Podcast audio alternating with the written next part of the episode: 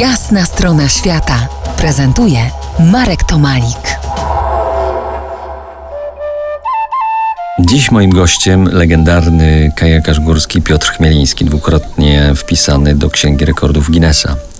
Wróćmy na chwilę do tej wyprawy Cano Andes. To była nie tylko walka z siłami przyrody, własnymi słabościami, ale też na przykład z Sendero Luminoso, świetlistym szlakiem. Dziś yy, powiedzielibyśmy organizacją terrorystyczną. Na pewno pamiętasz to spotkanie. Tu bardziej niż tężyzna bicepsów przydała się tężyzna umysłu. Pamiętasz to? To było w 1985 roku.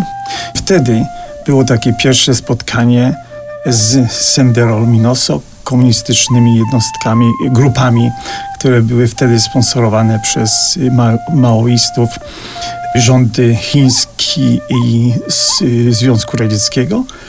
Te bojówki kontrolowały gdzieś jedną czwartą terytorium Peru.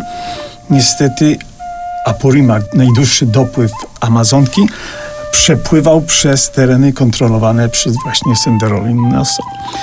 I gdybyśmy próbowali poz uzyskać pozwolenie od rządu peruwiańskiego na przepłynięcie tego terenu, to by nas w ogóle wyśmiali, nie wpuścili.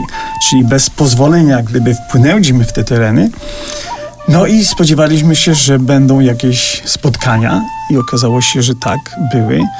Najpierw przez kilka dni gonili nas po kanionach, ostrzeliwując, także czasami bystrza, jakieś tam mniejsze czy większe wodospady nie były tak groźne jak właśnie ostrzeliwanie z brzegu kogoś, nie wiedzieliśmy kto, ale jak ktoś strzela do ciebie, to lepiej uciekać, jeżeli sam nie możesz się bronić.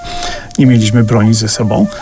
I po kilku dniach, jednego poranka, kiedy właśnie oglądaliśmy jedno z bystrzy do przepłynięcia, wyszła grupa uzbrojonych sendero luminowców i wynegocjowaliśmy wolność. I to tylko dlatego, że byliśmy, Zbyszek Bzdak i ja byliśmy z Polski, a wszystkim powiedzieliśmy Amerykanom czy o, o, osobom z Anglii, aby byli Polakami też wtedy.